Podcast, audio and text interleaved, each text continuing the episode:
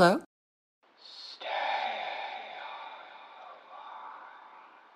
Who is this?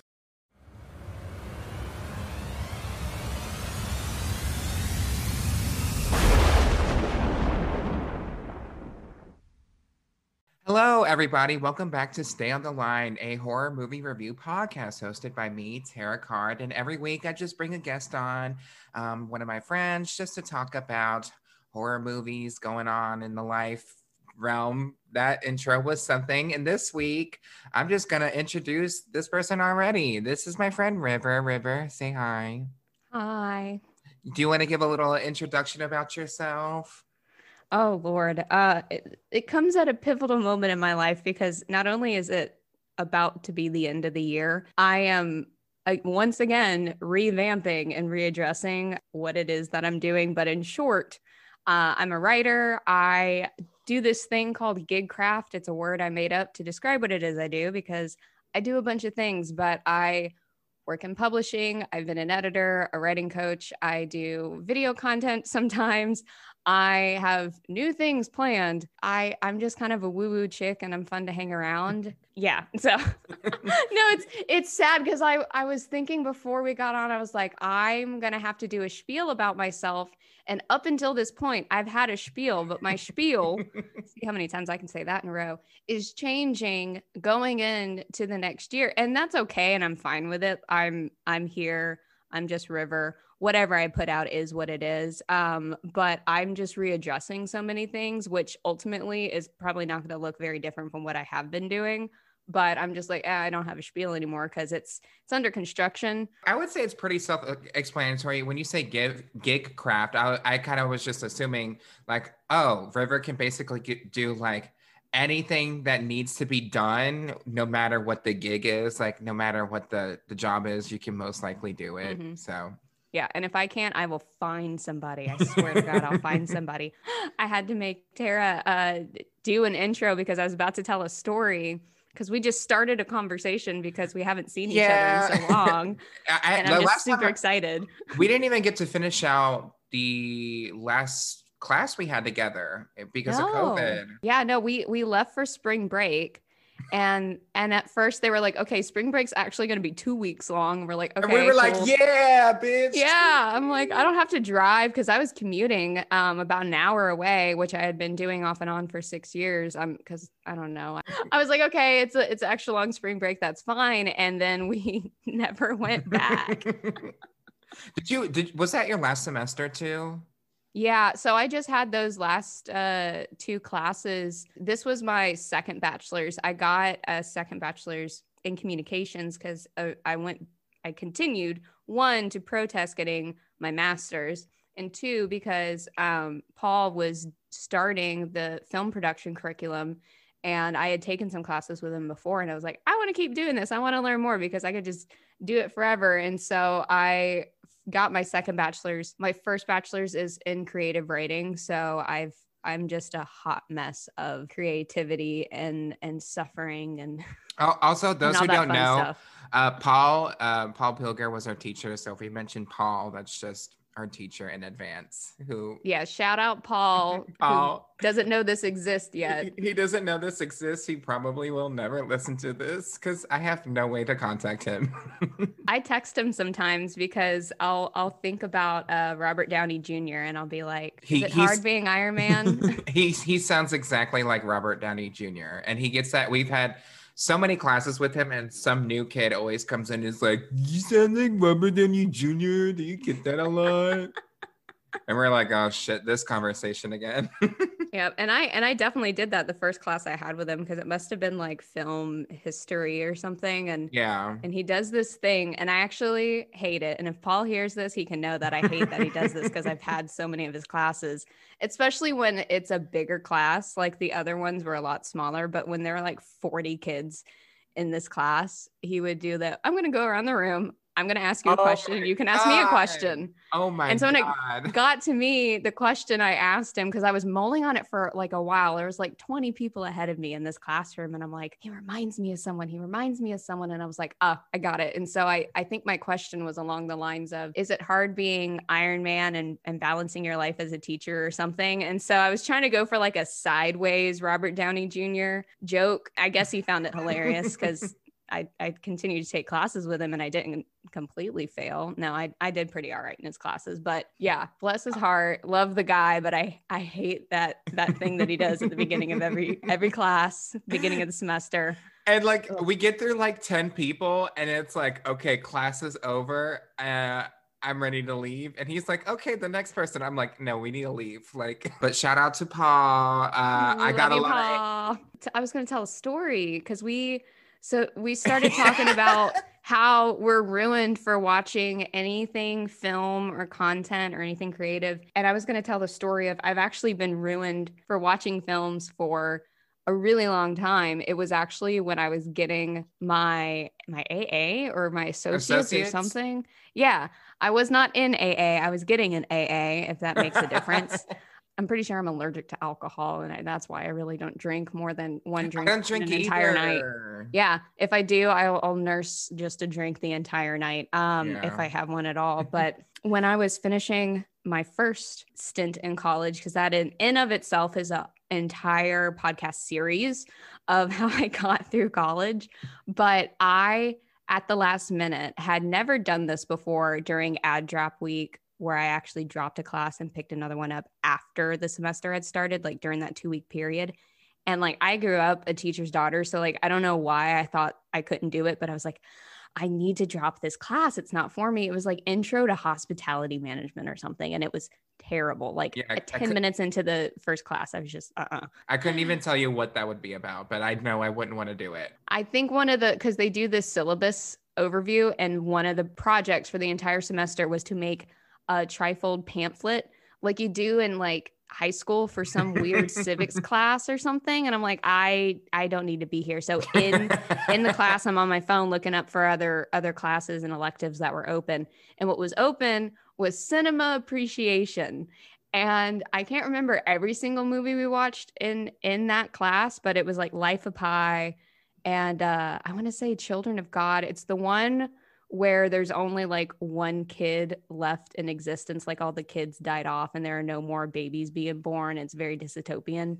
And like the opening sequence, someone bombs a coffee shop and a woman walks out screaming and holding her arm while the guy's ears are ringing. It was very unexpected Jesus. the the instructor did not warn us of this while we're watching it in class and i'm like a little heads up would have been great because i was like 18 i was like i like movies but i wasn't like sure about things just yet but during that class was when i started to kind of make connections between storytelling and narrative elements that i can kind of find within like a book or um, some older literature and stuff. So the two worlds for me met. Um, but since then, I have been ruined for at least spotting out symbolism and different narrative techniques and stuff. And and then as I got more into production, it's just gotten a lot worse, so much worse. Honestly, you're probably gonna recognize more things than I did in here because sometimes, like, if I'm like really tired and I watch a movie, I'll miss the most basic narratives that you can interpret. And then, like, some of my friends on the podcast are be like, "Doesn't it clearly mean this?" I'm like, "Yeah, uh, you're right." But then other times, I'm like, "Oh, it could also mean this." Or ten times out of ten, I completely think it's the wrong fucking thing the whole time. I'm like, Oh, "No, no. she killed everybody in the end, and that's why she's the murderer." And it's like, this is Finding Dory. What the fuck are you talking about? like, what movie are you watching, sweetheart? oh, and speaking of movies.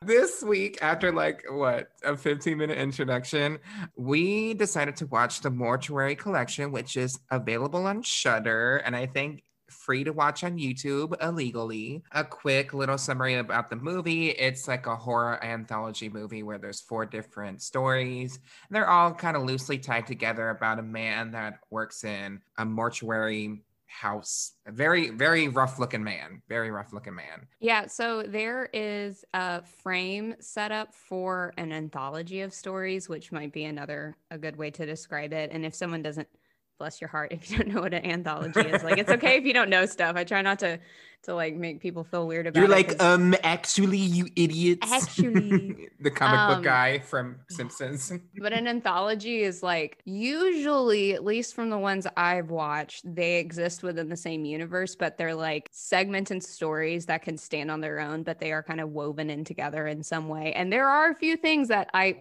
honestly wanted to go back and like watch again to like make sure that what I thought I saw was right. So don't come at me if I say something and I'm like, no, that wasn't who you thought it was. Um, I just didn't have time because it's been a little batshit crazy on my end, but yeah. So it's it's an anthology. The frame set up is there's this creepy, really rough looking. He homie. looks gross. so gross. Bless his heart, and it's it's just kind of rough looking. It starts off with this very goosebumps kind of sounding music. And I was like, what am I watching? Because I when I first heard of this movie, I saw like a quick trailer on YouTube and I and I quickly put my phone out of my vision because I didn't want to see what it was about because I was already a little bit interested. And then I just flipped it back to the end because it was an ad on YouTube and I just flipped it back to see the title. Um, it goes with this little kid. He's he has a paper route, which have you ever had a paper route before, like as a job? No, It fucking sucks. that was my first job ever. Fucking sucks. My mom also used to have a paper route when she moved to the States first. And one time, an ape just opened the door, grabbed the newspaper, and came back with money and just gave it to her. And she was just like, um, okay. oh, is this what bitches do in America? She's from Spain. So if that happened like a couple years living here, I'd be like, what the fuck? Eventually, this kid with a paper out, he goes to this big, creepy old house, the mortuary house. And that's when we're first introduced to this very bad looking man. I, I, I would I don't think the actor looks that bad. He clearly has to have some makeup on because this man looks like his whole body needs lotion. Like he looks dry, he looks red. Well, he has like bruising too, and I mean, like, I don't want to get too far ahead. And he looks like Mitch McConnell. Oh, mm, yeah. Well, his name is Montgomery Dark, but the girl in this film, Sam calls him Sam, quotation marks, calls him Monty. He has this little ceremony. It's this is right at the beginning. They have a ceremony, not a ceremony, Memorial. a funeral? memorial. Woo, the Yeah. kid's dead. Uh, It's uh, a type of ceremony. so they have a funeral and they quickly cut to the next scene of everyone leaving and there's this girl who's hanging around like looking at the body. Um, and the body's inside of a tiny coffin because it's a kid and she's just staring at the coffin. She tries to get in and I, this was my first like what the fuck is she trying to do? And she's like oh well I, I i don't know who this is. I'm actually just here for a job. So now he's just going through the basics of like just signing her up to work here. She notices all these books throughout the whole house. And he's like, oh, they're actually stories. And she's curious to or hear a couple stories. At, at this point in the film, um, because he's like giving her a tour, because like, oh, you want a job here? Okay, cool, weirdo. But uh, but there's a little bit of humor, and and that's one thing I will say throughout the film is whenever there's been like these comedic kind of moments, like something funny, like it landed well, at least for me. Like Yeah. it it was it was different in that you it doesn't do a full campy style like making fun of itself necessarily but the the funny moments were actually funny for me at least everyone's got a different I, I feel like it, it was more like conversive. Like it seems like actual humor people would use. it seemed realistic at least some of the humor in it but at, at this point in the story he starts to hint about the thing about storytelling and everyone has a story and all this different stuff. So i was like oh okay it's gonna be one of these movies that's like really introspective about the art of storytelling Yeah. which i love and i also love a good frame story setup and i love a good anthology. So it, it i wouldn't say it's necessarily like played out but i'm like if you're gonna do it like own it and do it and Mhm. so the the first story he tells is kind of like a taste tester of, of sorts. yeah, it- it's the shortest one out of all of it's them. the sh- it's the shortest one, but it, it takes place in one room, which is so fun to think about how they like shot that, right? Because there's Yeah. maybe be uh, like a couple of angles between uh, facing the door and then facing the opposite wall, which is the sink and the mirror. From what I remember, the woman is like one avoiding a dude. Like, I I don't have time for you. Yeah, sure, I'll meet you outside, uh, whatever. This woman is in the bathroom and she she talks to one person through the door and you can hear there's a party going on the other side from what i've gathered she like pickpocketed the like the coat room or something like that Yeah, she's she, got like- all these wallets and shit Yeah. and and going through it and so it's like okay she's she's a petty thief you know hot stuff whatever stuffs it in her bra and then at some point she she's like getting ready to leave the bathroom but she notices there's a medicine cabinet oh medicine cabinet drugs. let me read I- that too yeah, let, let me take more things. Yeah. It's really hard to open. And she's like, okay, let me pull out this little knife. And then she's like jamming it into, I'm like, if a medicine cabinet is so hard to open, maybe eh, it's going to be really noticeable if you broke into it. And she's like using her legs to open this thing, any force. So eventually she does crack it open and the medicine cabinet closes. I didn't know what I was going to get into. When she did turn on the light to get into the bathroom, it was sticky. So I was like, Ooh. Oh yeah, that's right. There was like there was like goo like mucus or something on. Yeah. I remember seeing that where she flicked on the light and she's like, "Ooh, I got something on my finger." There's like mucus or snot, but then she like touches her hair and her face. Oh, Like I like you don't see her wash or wipe her hand anywhere. And honestly, too, I know it's like a post-COVID world, so we're more hyper aware of these things. But I was like, at least wipe your fingers on your skirt or something. Cause I swear to God, she just like touches the light switch, goes, ugh, and then like touches her fucking face. She's like, oh, hair gel. Like, and I'm like, okay, this is great. And and that's the thing too, where okay, you're gonna pry something open. It's kind of hard to open, but when it when you open something and then it closes itself, is not not is that not the moment you ask yourself, should I go forward? Because at first, when she's trying to, un- it seems like it's just jammed or locked yeah. it gets a little bit outrageous of like sticking your your high heel up on the sink or something to try and like leverage it but then when it snaps itself shut you go to pry it open again and you've got i think she got like both legs up or something Yeah, like full point- body She does get the cabinet open, and it's just a huge kind of like Coraline where it looks like a tunnel. Oh yeah And and It's, then like spooky yeah, you see like a, a silhouette of like a creature's limbs, and she freaks out. She closes the mirror and she's screaming for help. Clearly, no one's gonna help her because there's a party going on. And I don't know about you, I would have sprint for that motherfucking door. I don't care. i think she started to walk towards the door and dropped what was yeah, it, she a watch she or something she dropped the watch that she pickpocketed. ah the irony there and it just clattered and then it's it just like came straight out at her and, yeah, like and- tentacle looking things, but it's not an octopus because that's what Monty says. It wasn't an octopus, but it grabs her and it has basically her face facing front of the mirror and it just snaps her body in half, uh, Mhm. like the opposite way, and it just pulls her in. Pretty cool death, but also hurt my back watching. I was like, yeah but it's also like my my first thought is like if you're gonna get sucked into a deep dark hole by a tentacle monster would you not want the bone breaking to be an instant kill? Like that's that's kind of best case scenario at that point of snap your spine.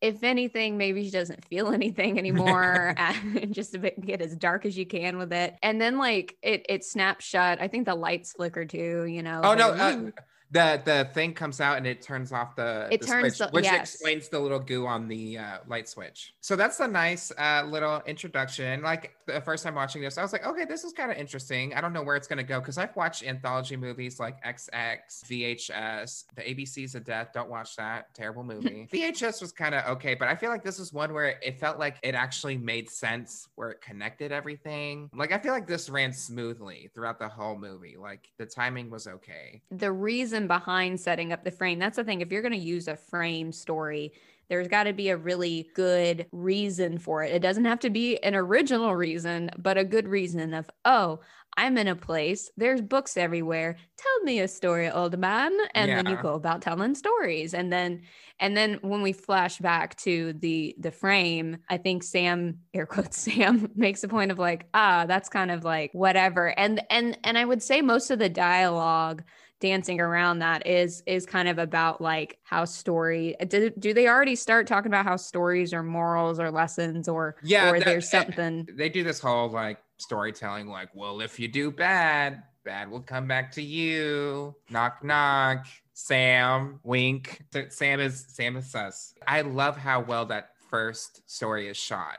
Just like the framing of it was really good. That nice screechy little trash can she pulls out. And I love the color blocking. Yellow dress. Um, I think she had ginger hair too. Blue walls in the room with also like yellow framing. People need a I, I like what Suspiria did in the 70s, which is colors. And I wish people brought colors back into their films, especially horror. Yeah. And that's something else I noticed, I think, throughout the film was the use of colors because even in in the mortuary house, like it's it's kind of dark, but there's there's color around. And then as we kind of go into the different stories, like even if, you know, in the real world thinking like that scene doesn't have color, there was like color grading added into it to kind of make some of them much more vibrant. And I appreciated that out of the film. And it's something I kept kept noticing throughout. But that scene in particular, the first story is is really well done and that's like okay you want a taste of a of a of a story that has a lesson or has some sort of twist or whatever it's one room one character on screen you got very limited angles for things. No, I, I really appreciated that about it. But then they go around the house. Monty is showing Sam more of the house. And then Sam, like the psycho that she is, she keeps trying to pry this coffin open. And he's like, You don't you don't need to see the what's in this coffin. This is the darkest story ever. So now you're wondering what's going on with this coffin? What happened to that? Before we get into that, we get into our next story about a frat dude, frat bro, preaching to some college freshmen about using condoms and how you are empowered by using condoms. And Karl Marx something, I don't even know what he's talking about. It was very white, straight man. So he's just using yeah. this like as a pickup line. They're just using condoms. This whole frat house is using condoms to just pick up girls, but then they don't even use the condoms. Well, at least not this guy, Jake, who Jake is his name, who's a piece of shit, in my opinion. I would say from now on, each story is about the same time length where they get a bit longer. So just to go through this first part because nothing really happens, but this weird girl comes up. Her name's Sandra. Jake is like, "Oh, I just do this condom stuff to get laid," and she goes, "Oh, I'm here to get laid too." And he's like, "Huh?" He invites her to the party, and she's like, "Maybe I'll go. I don't know." And then she walks away, and you see these flyers of all these missing guys. Ooh, what happened to all these missing guys? And then it cuts to him in his bedroom looking at a picture of when he was younger as a fat kid. He's very self-centered about his appearance. So now they have this party. Oh, is she gonna come? Yes, she does come. And then they have this really long, drawn out scene of them like looking at each other for like across the room for like five minutes. And then they eventually meet up in the middle and kiss. It was just like biting their lip across this, the, you know, across the room, like, mm, are you gonna come over here? Mm like if someone's staring at me that hard across the room, like that, that's a fighting stare for me. That's like I'm I'm looking at you like what what what? Yeah. you gonna square like that my thing is as i've gotten older i've gotten more and more defensive about things. But also i watched this movie with my boyfriend because he, he likes the spooks and and it was sunday. So he's like yeah that's what's something spooky. And so i'll tell you his reaction to, to the end of of, of the third i was the gonna second. yeah. Yeah we're watching the sequence of like, oh, she shows up and she shows up to the party without glasses. prior to this, Sandra had glasses on. And so you obviously movie logic. I love it. You take your glasses off suddenly and you're pretty. chick. Yeah, you're, you're pretty. pretty. And so they like stare at each other, like eyes lock across the room, right? This long slid out thing. Actually, at this point in the movie was when I noticed the music, and I and I I need to go back and look at the music that they used in the soundtrack and kind of scored it with because I was like, I'm about this vibe. Like the music's kind of setting it up for me. I, I was really mm-hmm. about it. They meet, no words exchanged, which is my favorite of like, if we're going to be ridiculous about two hot people hooking up, like let's be, let's be as ridiculous as possible. Yeah. No words, slow walk across the room, just make out, walk up the stairs, and then an unreasonable for seven hours seven hours. But before they do it for seven hours, which I look at Logan, my boyfriend, I'm like, honey, you know, like that's not thing. which he's well aware, but every time, like, I have to be that chick of like, you know, that's not like what happens, right? So these two hot people go upstairs and bang forever. But before they like get down to the deed, they're just like, you got protection. Like, we're going to use protection, right? Like, she does this whole fuck, like, she's earned it. She's earned it. You own it. You do, you do, you boo. And he's like, Oh, well, actually, well, what had happened was is I don't really like condoms, even though I was passing them out earlier today. And he he commits probably one of like the worst sins Is anyone not- with a penis can Yeah. do is I'm gonna put this condom on and then I'm gonna flip you over and I'm gonna take the condom off and not tell you. Is that not rape? Like, I'm pretty sure It that's is. rape. It is so uh, FYI PSA for everyone listening. so it it's a it's a form of rape because like you consent to protected sex but what you Mhm. don't consent to is unprotected and so there there's something with legalities or whatever but if someone does that to you that is rape. And if any point consent is withdrawn even in the middle of stuff and they keep going that is no longer consensual that is rape. So he did the the stupidest thing the stupidest thing anyone with a penis i'm not even saying like men anyone with a penis. And and then and then you know they do all that. And then it i appreciate the quick montage of different positions and the clock Yeah. ticking by. So from like mid what midnight to 7 a.m they're Yeah, doing just that, doing different like- things. One thing before they do that whole condom talk, when they start coming into the room and they're kissing, and she's like, "Oh my god, did you hear about all those guys missing and being dead? Isn't that crazy, right? Are you scared like that I could be a murderer?"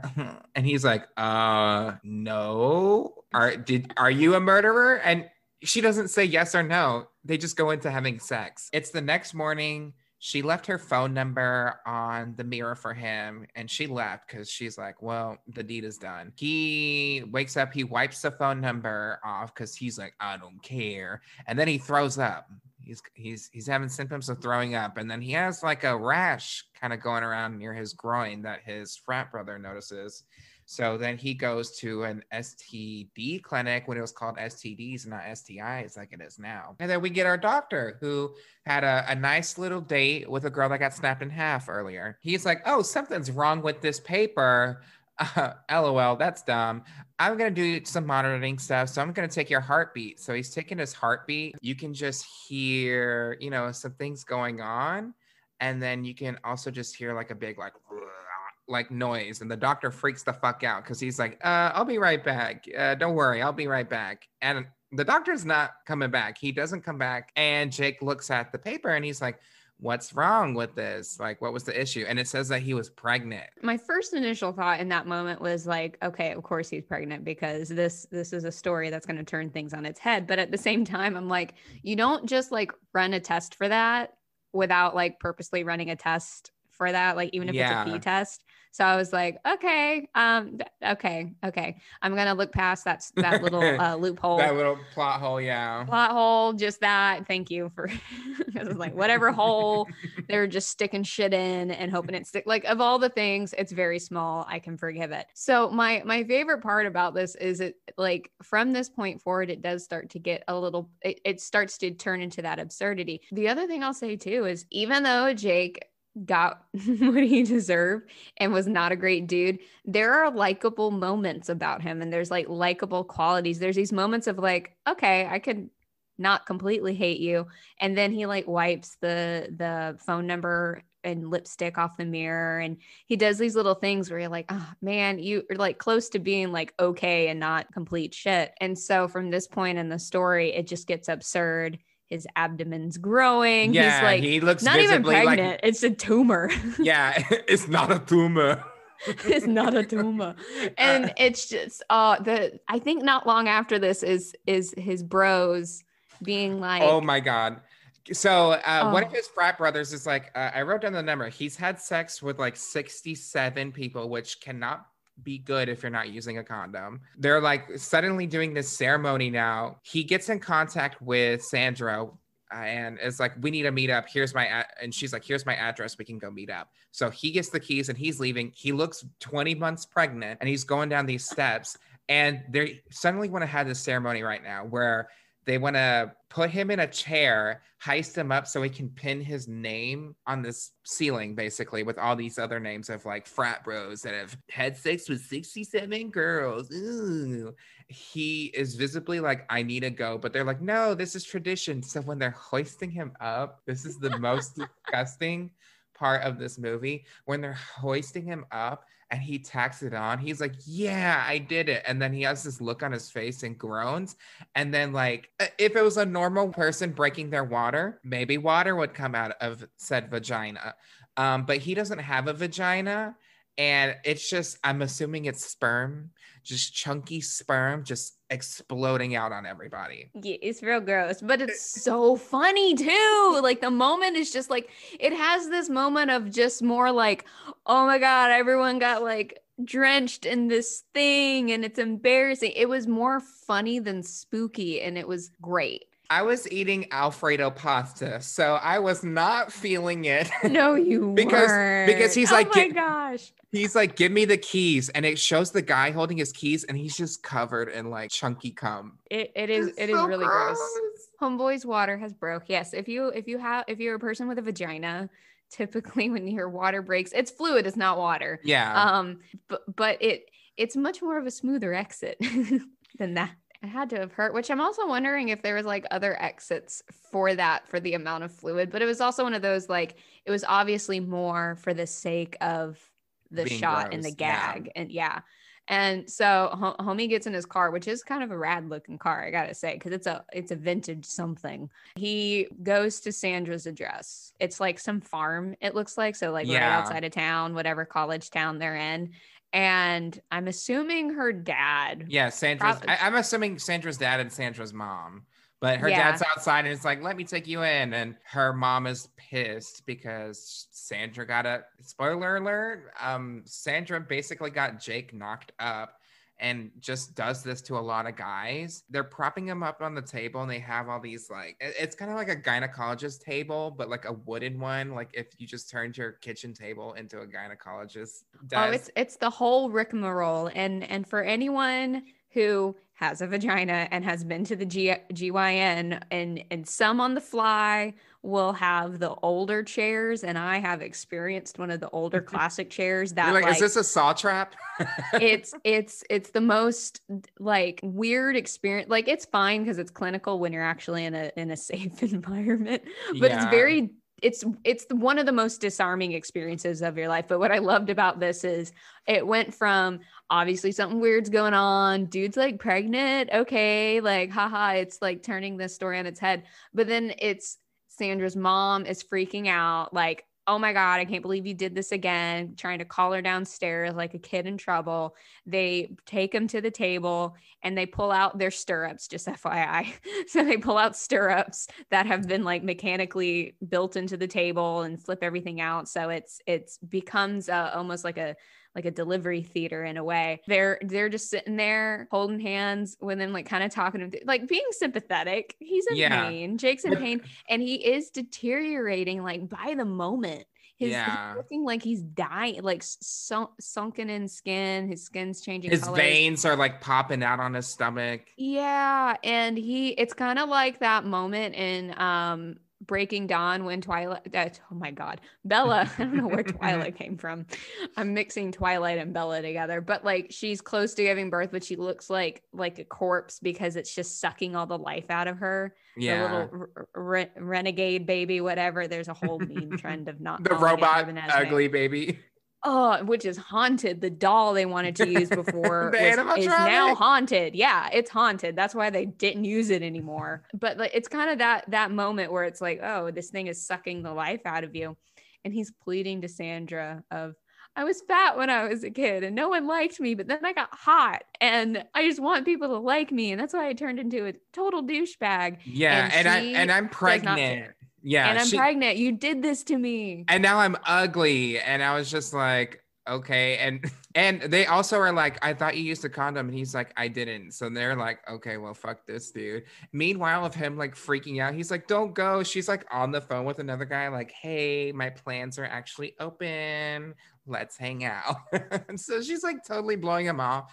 And then he starts to like give birth, and you actually see the his penis like in inflame like red like something's coming out and then it just bl- explodes and blood splatter they just take this baby out of his corpse because he's just kind of exploded you see his like whole body just really busted wide open. It's really graphic. Like just seeing that dick explode, I was like, oh, I know that you but know. they they did it in a way that I think like if they were gonna do it the best way possible is it waits until like the last second and it's a real quick cut to a penis what you what it was a penis and is no longer a penis exploding. So you just get just enough of that image to like ooh and then it just boom pops because right before that he's like how is this thing gonna come out? And they're like mm, same the way same way it came in?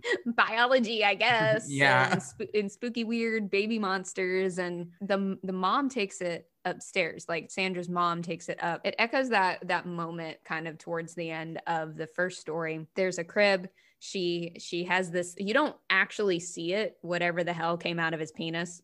Sentence i never thought i'd say in my life. And it's but it's bundled up it's swaddled up and she lays it in a crib. And as she backs away trying to be really quiet the camera pulls out and you see multiple like multiple cribs in this room in the attic. Floor creaked or she dropped something. Yeah she stepped so, on like something squeaky and then it notified like all the babies and they start crying and she just runs out of the room and then the last shot you seen is like a baby's arm and it's like a claw. So it's like oh monster spooky end story. Spooky end and, story. and then sam back to the frame. Not, yeah not not sam it's like, yeah, that one's actually uh pretty good. good job. It's uh not too believable, but he got what he was coming. I like that one. And then Monty is just like, uh, okay like again you're very weird they're doing more tours of the house they go into this like room it's like a like a metal slab where they get the bodies and they just work on the bodies so they're presentable for a funeral on this slab is just this woman who looks pretty and but she has bed sores and they go right into the next story. I'm like there's nothing really noticeably that happens in between the stories besides sam being weird and trying to get into a coffin and then monty being like don't do that. What?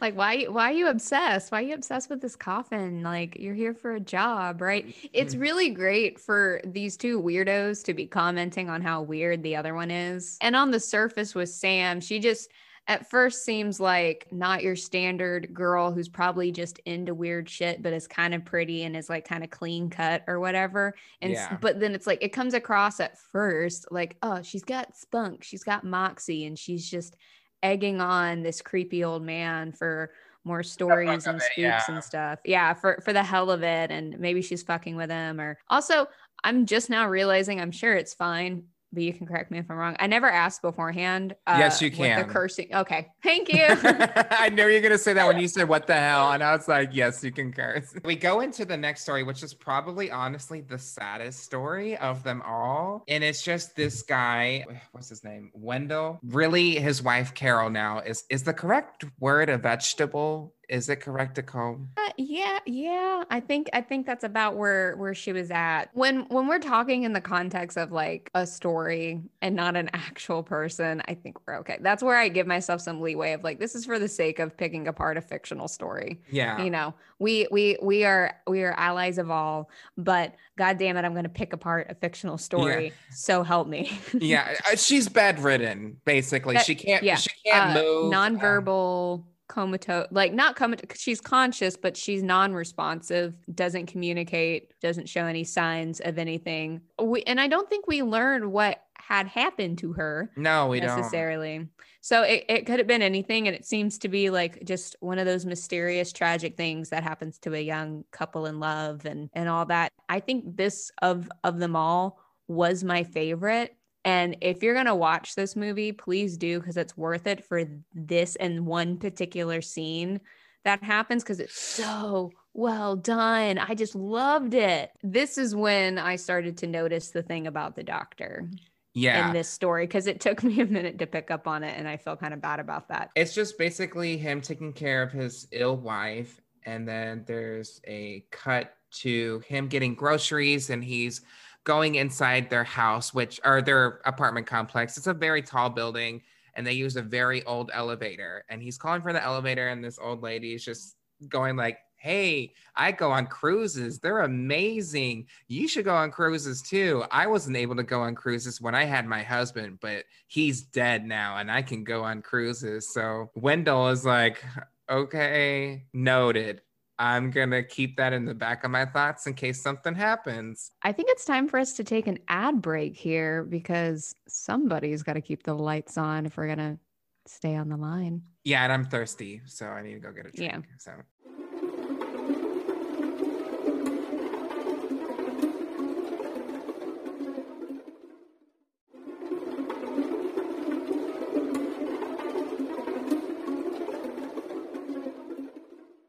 Hey, hey Terrah, babe, Yeah. do you want to do you want to welcome us back from the ad break? I mean, like I have nothing else to do, so I guess I can do that. Like, uh, like I'm so quirky. Mm, Okay. and we're talking about the mortuary collection. He's going down this elevator and she gets in. She's like, Are you coming up? And he's like, No, I actually don't like elevators. I was like, Then why were you ringing the elevator to go up? Because he lives on like the 12th floor, I think.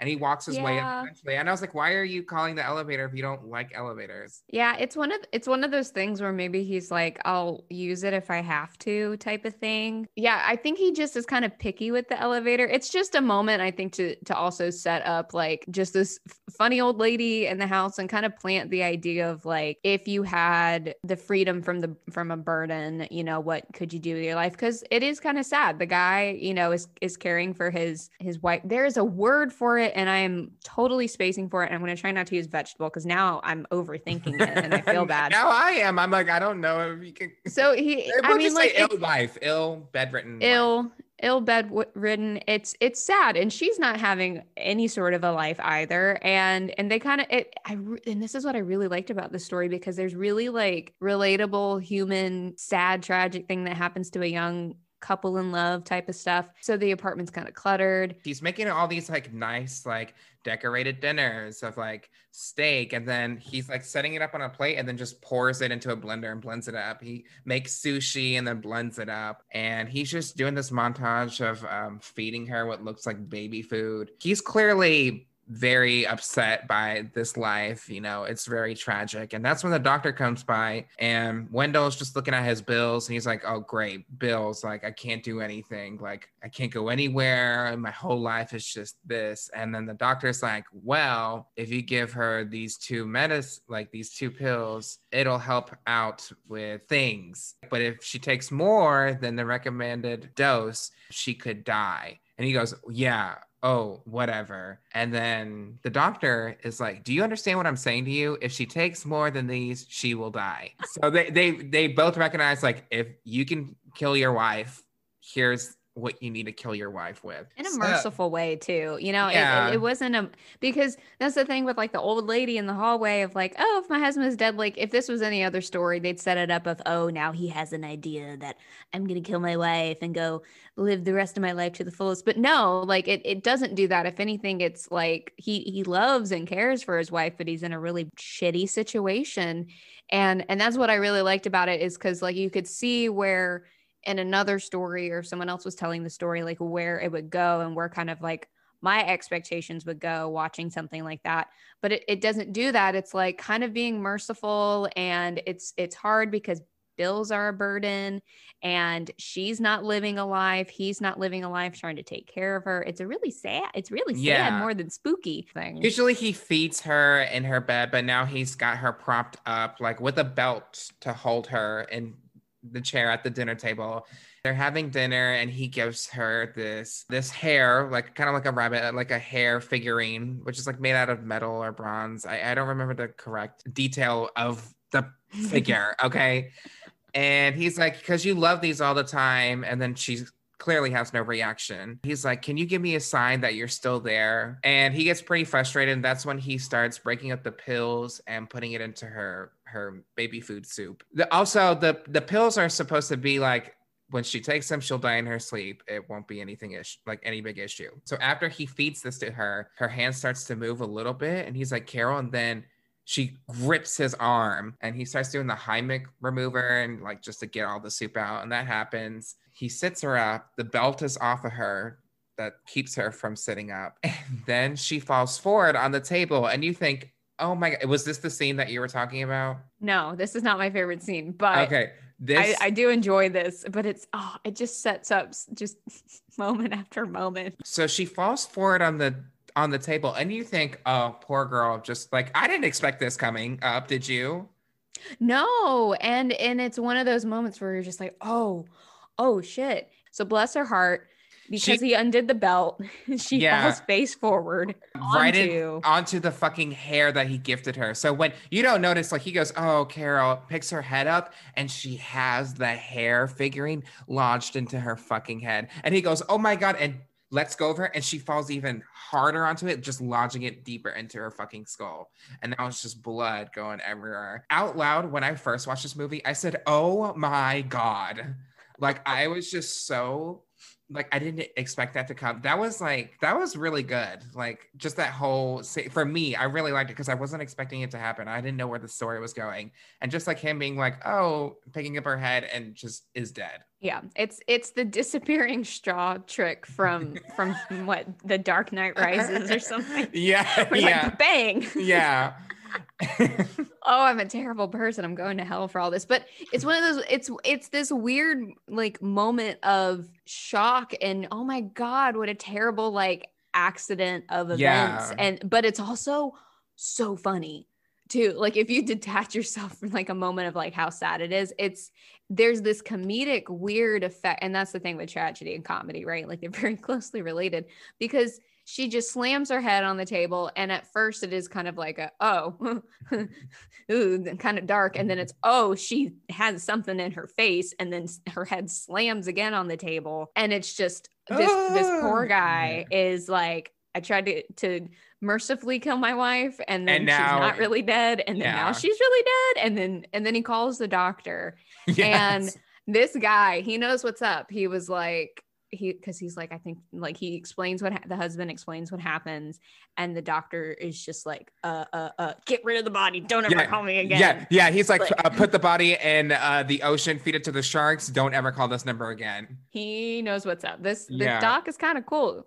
weirdly enough with all the things he's involved in. So i don't really actually fault him so much for that. What i would say I say this every time. I don't care what movie, what story, what's up something bad happens, call the police. Call the mm-hmm. police. Call the police. Call the police. Call the police. Call somebody. Don't try and take care of it yourself. Don't try and get rid of a body. Don't oh try and cover gosh. stuff up. Oh my gosh. Call the police. It's like a domino effect, this whole yeah. story. Because after that, he is like, Well, I'm gonna dispose of the body. So she, he's trying to put her in this trunk. I, I not like, like a, a Harry trunk. Potter going to Hogwarts has everything he owns in this suitcase. It's a trunk. You, you know what what we talking yeah, about. Yeah. A, yeah, a trunk like that. And he can't get the legs in. There is there's just no room to put the legs in how it is right now. So then he sees the turkey carver and he goes to like cut her leg. And then I can't tell if this was a vision of his, but Carol screams and grabs his arm and then he takes the the hare out of her head because it was still in her head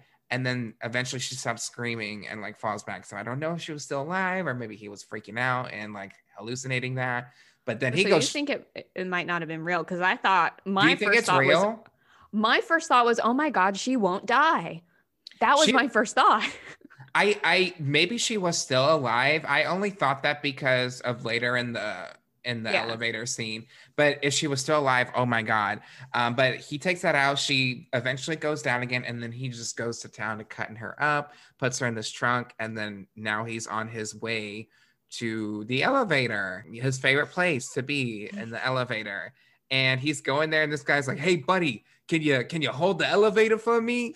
And he he's like he's slamming that button to close the elevator, so no one else is in this elevator with him with a dead body. The elevator like closes on this man's hand, and uh, Wendell is just like gives no fucks. He's like, "I need to get out of here," and of course, with his luck, the elevator gets stuck and he's stuck mm-hmm. in the mm-hmm. elevator with this dead body. He pries it open and he's talking to that old lady from earlier. He's like, Can you help me out? And she's like, Yeah, let me call the police. And he's like, No, don't call the police.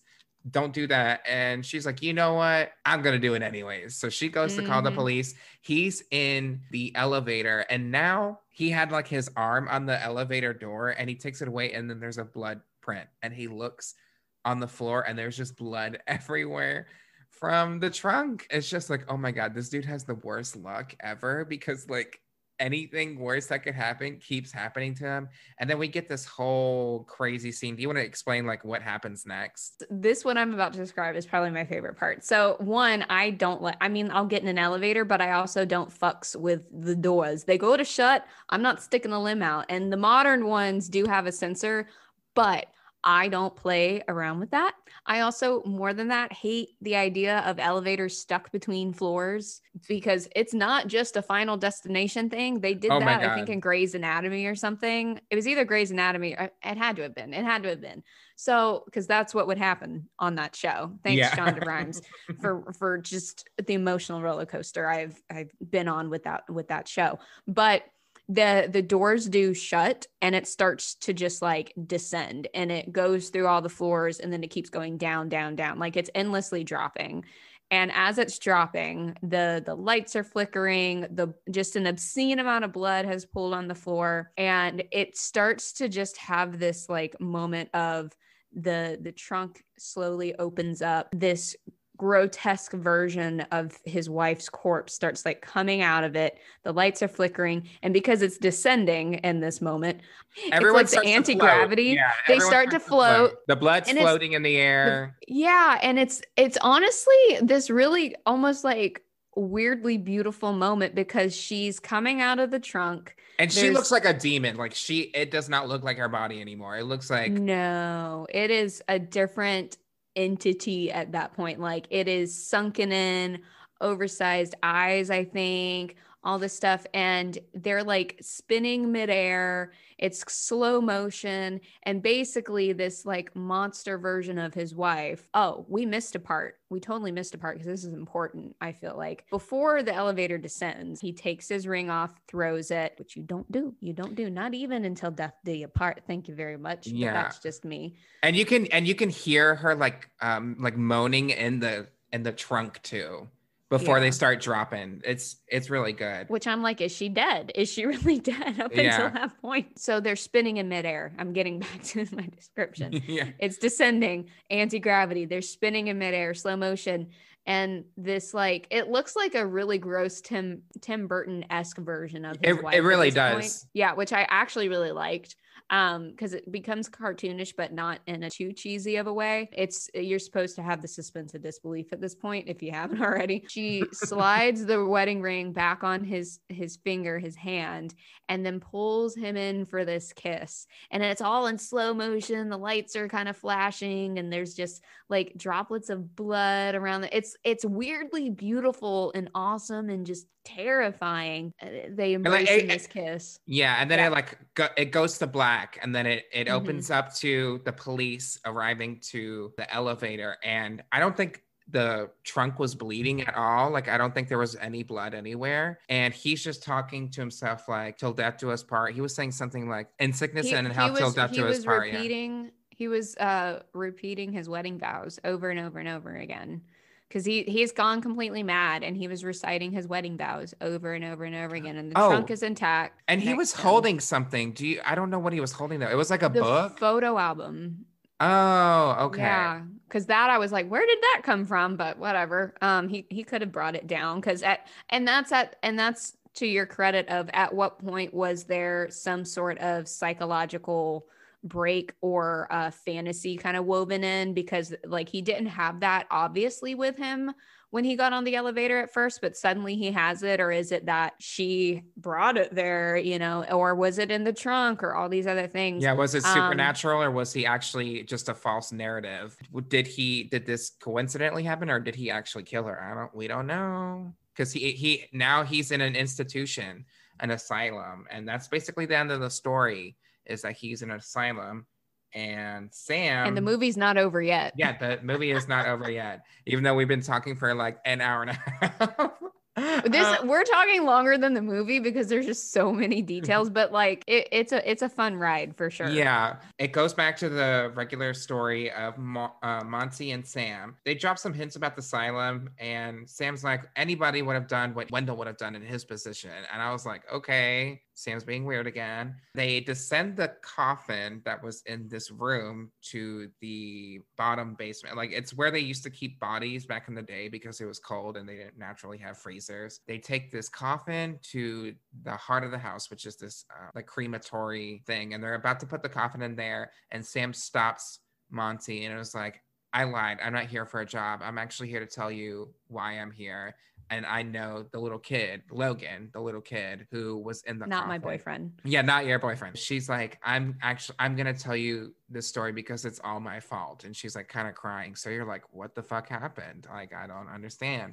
So it cuts to the next story, the last story, which was personally my favorite because I was like, oh, that's kind of different than we'll get into it, but it's different from the usual slasher kind of movie. So I like that it's like a movie within a movie because uh, she's watching this 70s slasher on TV, uh, a faux Halloween of this uh, girl who's a babysitter and there's jump scares and there's a man with a mask. Sam, quotation marks, is watching this movie. She's going throughout the house. She's clicking on the what is it called? Oh my god, we don't have them anymore. Was it the the answering machine? Answering machine. The I was answering like, machine. yeah, she clicks on the answering machine and it's like, hey Sam, make sure that Logan goes to bed and he hides in these places. So if you don't find him in bed, make sure you find him there. And she goes and she checks on him. And then after she checks on him, she starts to cook dinner because she's a very hungry person. And then intercut, we hear on a broadcast that there's been an asylum breakout and someone's broken out of the asylum and it's uh we don't know if anyone's fled anywhere. Sam goes to take out the trash, and we, as an audience, know that the window is broken into the house. She does not notice that. We see her like doing things, and we see in the background, briefly, real briefly, someone sitting in front of the television watching the TV. And I was like, "Ooh, that's kind of spooky. I like that." Yeah, it was just a, a moment of all of a sudden there's someone else there because she went through a whole like cooking montage. Oh like- yeah, and, like and the song was like corner. the yeah. song she was listening to was like, "I'm gonna eat. It's gonna be something good." Like that. yeah. And and again, the music that they chose in this movie was phenomenal. It, it that in itself was a treat. And so, yeah, there's suddenly this other person in the house, you know, and it does all the foreshadowing of like news break, there's a, an escape. And I think I think at some point maybe even when the guy is sitting on the couch because this this man is drenched, I think because I was it raining outside? That it was like it was raining. Yeah. yeah. So it was raining. He's wet. So he came in from the outside and he has a head wound and and he seems very confused. Bless his heart. Very say that. confused. very confused. And and on the uh like news break, there's you know a police officer outside of this asylum saying the things.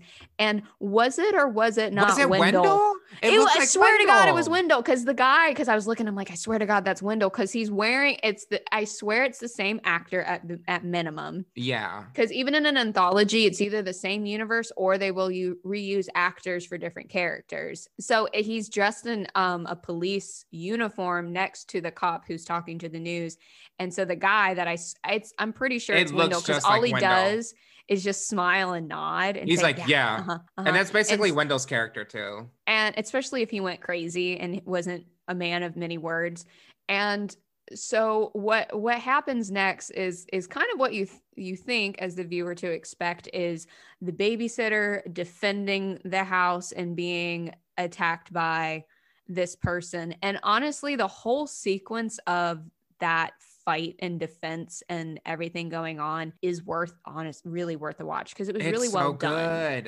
it was really Um, well done So like they meet and she notices him and then she's going to the kitchen to I think she was going to she was grabbing a weapon and then she turns around and he's there. She drops the weapon, which she grabs a butcher knife first and I was like that's kind of a weird thing to first grab. Like you would just grab a regular knife, not a butcher knife. He's in there, he's being really confused and she's trying to be like, "Oh, let me help you." And then the phone starts to ring. She jams like to instead like to get the phone, she just jams his hands into a a meat, meat grinder, grinder. and starts grinding his like his fingers. Ugh, I had to look away. That was the moment. That for me was the grossest moment because I had to look away. And most of the time, I think I can handle gore pretty well. But I that was one of those moments where I was like, I could feel it if I look at it, and I know that's why Yeah. they're doing this bit. Ugh. And he also re like I hate saying it this way. I don't oh, know how Oh, he- to say he, it. like rewinds He, re- the he reverses it. Yeah, to pull his fingers out, which are weirdly still attached. yeah, but they are like a little bit mingled. And I, I did write down. So when the phone rings, it cuts to like it goes to voicemail, and it's the parents like freaking out, like answer the phone, like Mhm. so what a, a um a murderer who butch who butchers kids has broken On the out of the yeah is on the loose.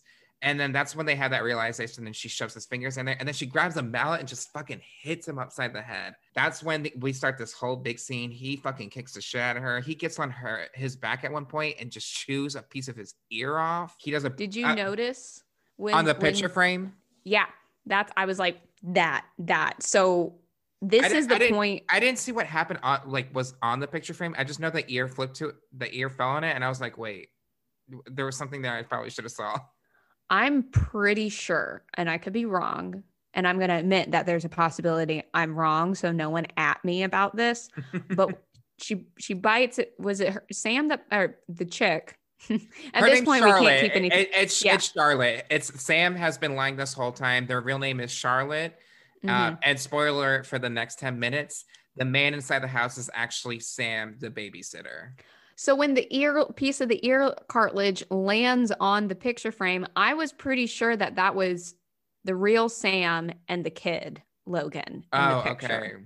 That's what I thought that was as as that is a little hint of what's really going on. Because if you catch on, even if you don't and watch it back, like if you never figured it out until it was the big reveal, if you listen to the interaction and the dialogue, it becomes very obvious in the Mhm. sense of there's not a tell one way or another, and it's crafted in that way so that when there is a big twist, you're like, oh, but there are clues. There's always going to be clues laid about it. And also, too, if you think about it, when we go back to the second story with Jake and Sandra, typically it's just douchebag takes advantage of a woman, she gets knocked up, and it's a sad story or whatever, terrible Yeah. cautionary tale, but it flips it on its head. And and this final story, the actual frame set up for it does the same thing.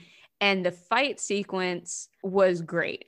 Oh, Yeah. poor oh, because there's a lot that does happen, but I think I think to summarize it a little bit, because it is worth watching that fight scene and the elevator, that whole story, is they're trying to find the kid because he's like, What where's the boy? Where's the boy? Where's the boy? Which sounds very sinister, but he's Yeah, trying to protect the yeah. Bless any any well, like masculine voices when you raise your voice or do a grumble, it It's it is very intimidating. It's scary. it's scary. It'll make it'll make me cry because I'm like, oh, you know, like don't don't raise your voice at me. But um he so he they're trying to figure out where the kid is because Yeah, I don't think we've he- actually seen him at all. yeah, he uh, well, just in the beginning when she goes to check on him, He was and- in the bed and Yeah. then she's like, I'm gonna make dinner. Yeah, Dun dun And dun. he flips her forward on the table and she gets knocked out and he's upstairs and you could hear him like looking for the kid. It's this cool scene where it's intercutting with the movie on the tv and both Mhm. her and the character in the movie sit up at the same time and it's framed pretty well. I'm using my fingers to simulate that for for an audio based yes.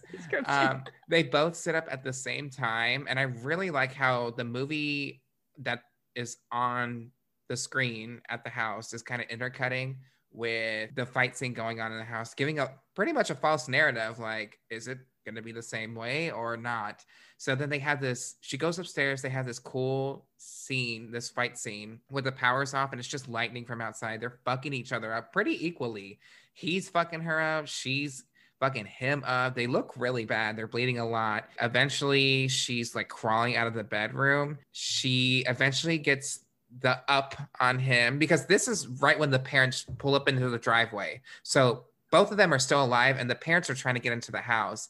And she pushes him off because they're upstairs. She pushes him off the like banister, and he like lands like right on his freaking neck, and he's like tumbling down the stairs. And this is probably the most like if you watch Scream and you wanted to know what happened to Stu when he got this his face crushed by the TV, you're gonna get a POV of the TV.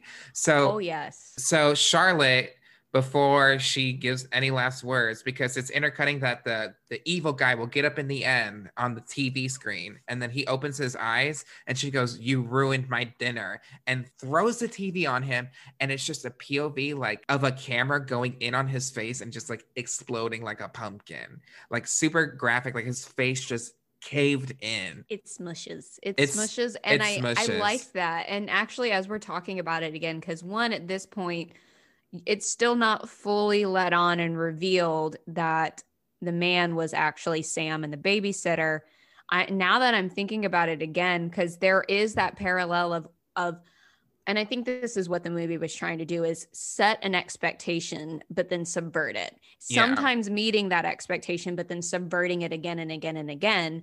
And so when you have the parallel on the TV of this is the stories you're fed, you are expecting certain things to happen. You're expecting the good guy to come out on top and into evil to be crushed or to get their their due justice or whatever but to literally take the tv to take the the stories we've been fed and smush it in his face. And the POV oh. is inside the like you're suddenly as if you were the projector in the TV and you're looking behind the glass and you see the front like as if I am the story crushing his face. Like oh my we're God, literally gonna blow your mind. Oh my gosh, that was a smart thing that you just came because like this is everything that you would see in a movie like was on the display, just twisted it and just gave you mm-hmm. something else. Oh my god, you're so smart and creative like that. Wow.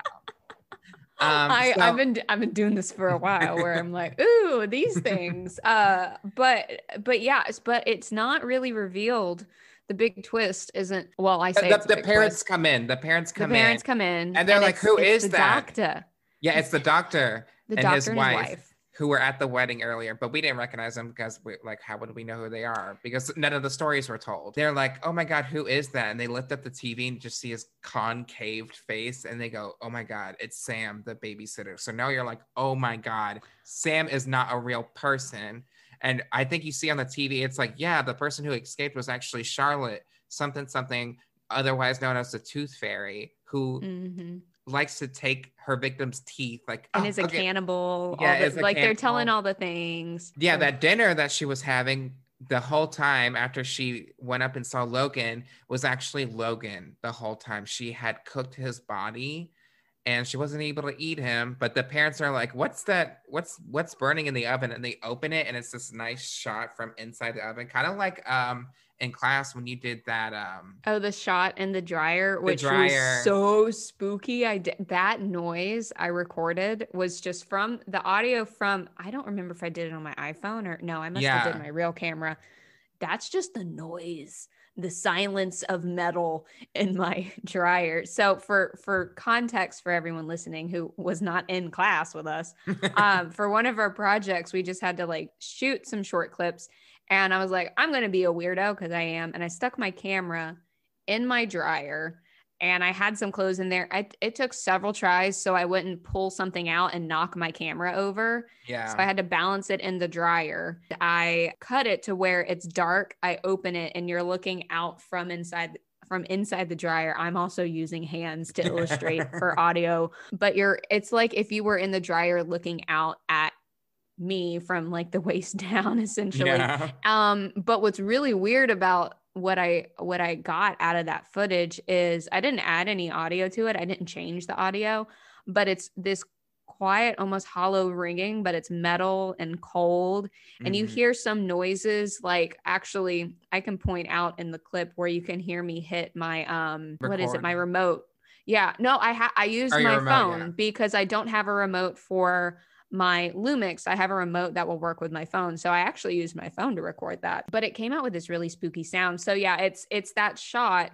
where you're inside and it's very very similar to the Tarantino from the trunk looking up at Uma you know Thurman. Pulp Fiction. Yeah, yeah, yeah. Oh. All the, uh, yeah, whatever it is.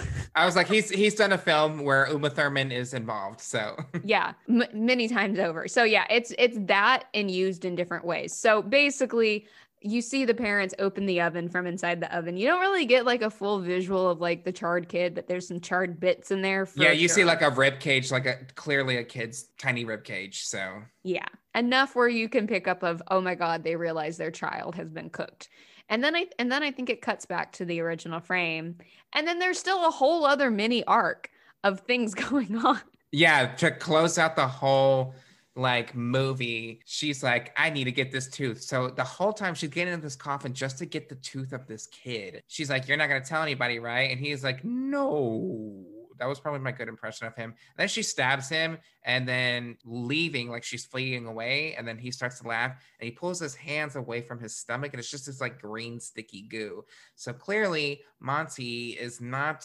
of natural descent. There's something uh, supernatural going on with him. So Charlotte, aka Sam, is trying to leave the house now and she can't. It's like American Horror Story, the first season, Murder House, where if you die, mm-hmm. you can't leave the house.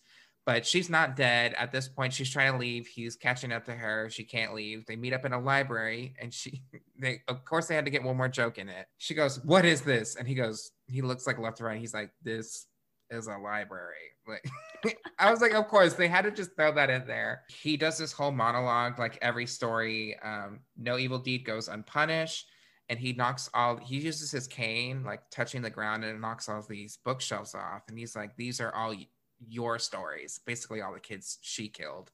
And it's a little not the best CGI, but all these like gross zombie kids come out of the books. They come at her, swarm her, and very tear her apart.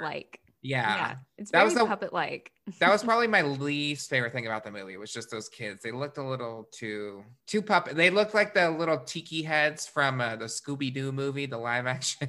yeah, and that whole sequence, I think that's that's the the thing about trying to do trying to wrap everything up with a pretty bow.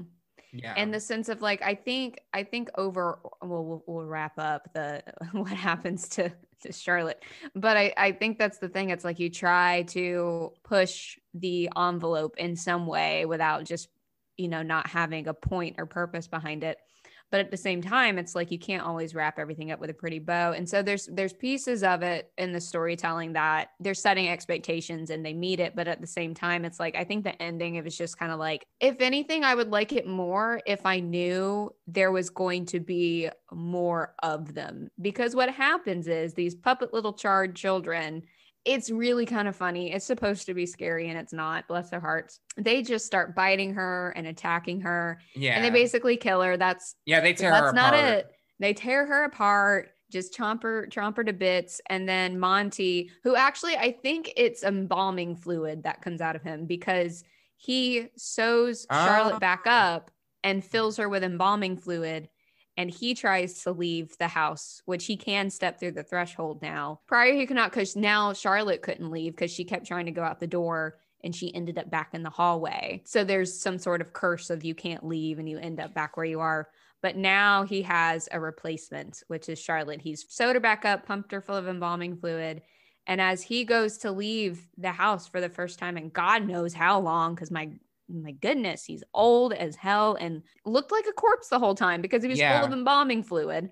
He makes it outside and then bursts in, into dust. He yeah. Thanos snapped his fingers and yeah. took that man off the face of the planet. And then Charlotte wakes up and she's like, now she's oh in charge God. of the the mortuary. Now she's in charge because that's basically a monologue that he goes on. He's like, if someone evil comes in here, he was like, I was just like you.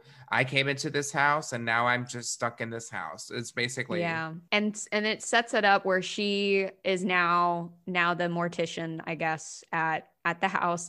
And what see, this is what it does with time because here and this is maybe where we can go into time. And guess what? You're just going to have the longest episode of your podcast. I was going to say we're is- almost at 2 hours.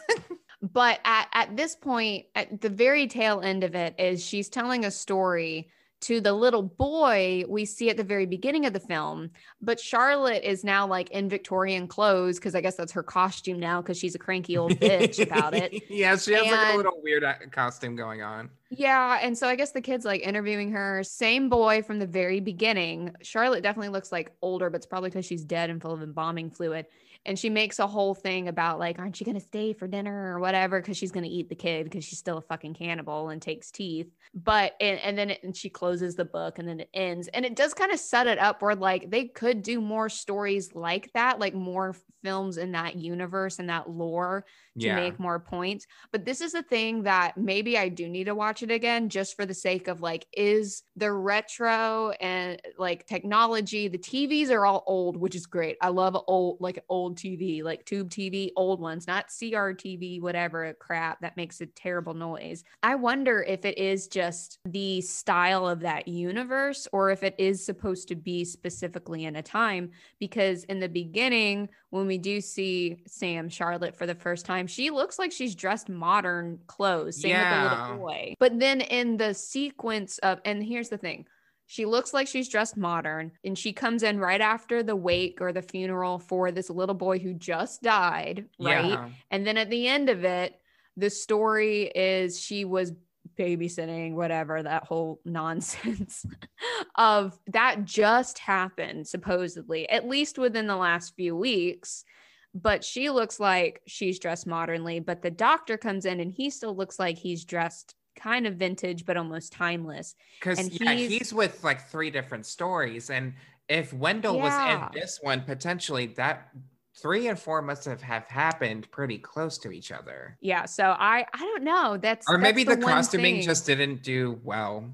But I don't know. They did well with everything else. The, the set design was at least pretty accurate. It was just mainly uh, costuming. I don't know. But what I, I will say overall, what I was surprised at, because this was the first time I watched a, a film on Shudder, it was not what I was expecting out of a spooky horror movie. If anything, it's it's less horror and more of like Creepshow, and and there's it, there's more to play with with the nuances of narrative and storytelling, which they do try to focus on, and I think that's really what it was trying to do. Is like I said, set an expectation, meet it, and then fuck with your head and not meet that expectation and I, I really enjoyed that. But from a filmmaking standpoint, the composition of the entire film was fantastic. Very the good. Shots were great. Goodly. The lighting lighting was amazing. I love the color grading they did. I love the just all the different techniques that they used, you know, apart from just the weird special Puppet. effects at the end. yeah. yeah because everything else was great. Even yeah. you know, even a penis exploding for that quick shot enough for you to understand it. I keep like smacking my hand together or to even, point. Even the CG, yeah, uh, not on a podcast. I'm sorry even the CGI with the woman being pulled into the like little tunnel in the first story wasn't even that bad. I think this one it was just a little too kind of cheesy to have these like charcoal looking kids come out of books and be like, "We're gonna get you." I, I I just wish maybe they just did something different there. I didn't pick up on until probably Wendell's story that the doctor was in everything, and and also maybe there's a parallel there too because you have a mortician that deals with dead people on on that end of their life, but a doctor will deal with people at some point throughout their entire life. So may, there's a maybe there's a parallel there mm. too that they're trying to say. I don't know. Well, the real moral of this story is don't be associated with the doctor because you will die. Overall, I really like this. I mean, my friends watched this and they said they didn't like it, but I feel like it was one of those moments where they are all just grouped together watching a movie and just cutting, you know, the shit to be like, oh, it's not scary, right? Because have you ever been in a situation where you're watching a scary movie with friends and you're downplaying like it's not scary, but you're the entire time you're like, okay, this is kind of scary, but I'm. Oh, that's not. that's what happened when I was in middle school and I watched The Grudge with my friends. at their house and my and I was cracking jokes because I was scared shitless. But my friend and I were laying like foot to head on this like couch bunk. She had a bunk bed in the basement and we'd do sleepovers. But basically she's laying one way on this like couch and her and because her head's down by my feet, her phone's over there. Her phone vibrates during the scene where the grudge, like, get, I think it's the grudge, and you can correct me if I'm wrong. My memory's just failing me the older I get. It's when the thing like crawls up between the sheets because the woman goes oh, and like yeah. hides under the bed sheets. And I'm like, no, you're not supposed to get in the bed. They're supposed to protect you. Her phone vibrated by my foot as that was happening and i mm-hmm. about pissed my pants and so i mean like it's worth a chance and that's the thing it's like i i like using anthology and frame stories to set up horror because you can kind of or something spooky because you can use it in so many creative ways without having to drag out one story for an hour and a half or longer. Mm-hmm. So I enjoyed Like, it. Really good props to Sam and Monty. I think they were really good. Um, I, I, honestly, everyone did pretty well in acting. Monty was played by Clancy Brown, and Sam was Slam slash um, Charlotte was played by Caitlin Custer. So props on y'all. I probably should have mentioned that in the beginning. And it was also directed and written by Ryan Spindell or Spindell. Very good job, uh, Ryan. And I like a cast of people you don't really recognize too, because that is also really helpful. Like, I mean, if you recognize them, good on you. But me, I'm like, oh, I don't. But that I like that. I can like that about movies. Um, but I did see the guy who plays Jake is Jacob El- Elordi or something. Um, Australian dude. He's been in the Kissing Booth, which I have not watched, but it's a Netflix cutesy thing. Oh, I, I don't know. That I've seen. that. I don't know. But he's been in the kissing booth and there's been a kissing booth two and there's going to be a kissing booth three. So he's had some success there. Um, and then I guess he's also been in the HBO series Euphoria. Oh, this man is tall. He's six foot five. So maybe their tripod wasn't tall enough to get because you could not get eye level with that guy though. But I did like how they did it. I'm not exactly landed on what purpose it served, but it made for really good shots to look at. And the thing too, I was thinking on it, and and maybe it's something I'd have to think more of. Ooh, you have a reaction? Monty is Mr. Krabs. no! yes. He's Mr. Krabs. Okay, I don't know why, but it makes so much sense. He's Mr. Krabs. Oh my god, I love that. Ooh, I love it. I love the unexpected. Oh my God. Because he seemed really familiar, not familiar as Mr. Krabs, but there's a quality about him that he's, I probably picked up on him in, Oh in something else. That was such a beautiful moment to experience with you. My goodness. Now, River, where can we find you? Oh God. Um, you can find me on Instagram for now. I say that with a caveat of if Instagram is still around by the time we uh we put things out. Um, I'm on Instagram at I think I'm at River Chau underscore. Yeah, I use my name. So River C H A U underscore. Um, I have a YouTube channel. You can find me as River Chau there. I will be putting up new content soon ish. And uh, I have a newsletter, but literally all the links to find anything that I'm doing and to stock me in, in an appropriate manner on the internet would would be on like my socials, which I'm assuming might be in some show notes somewhere. I imagine. And I'm Terrah Card. That's T E R R A H C A R D. I was like, did I spell my own name right? T E R R A H. Okay, yeah. There you go. and you can find me on Instagram under the same name, Twitch under the same name. Uh, not on Twitter under the same name because they suspended my account and I can't get it back and they won't tell me why. Um, but you can find this podcast on Twitter. That's what I've been tweeting from under Stay on the Line TC, like my initials, and on Instagram at Stay on the Line Podcast. And make sure you follow this podcast on wherever you listen to your podcast. It's up on Google Podcasts, Spotify, iTunes, and on iTunes or wherever you can leave a review, leave a review and give a good rating. That's basically everything now. So until next time, do you have any last remarks, River? Be kind to yourself and stay hydrated. That's all I got.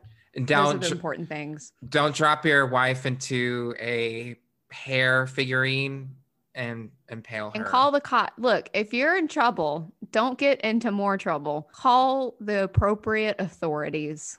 wow, please. this this blue lives matter bitch up in here. No. Oh, don't even. Don't even. All right, so until next time, make sure you stay on the line. Bye. This is where you say bye to. Bye. Hey, bye.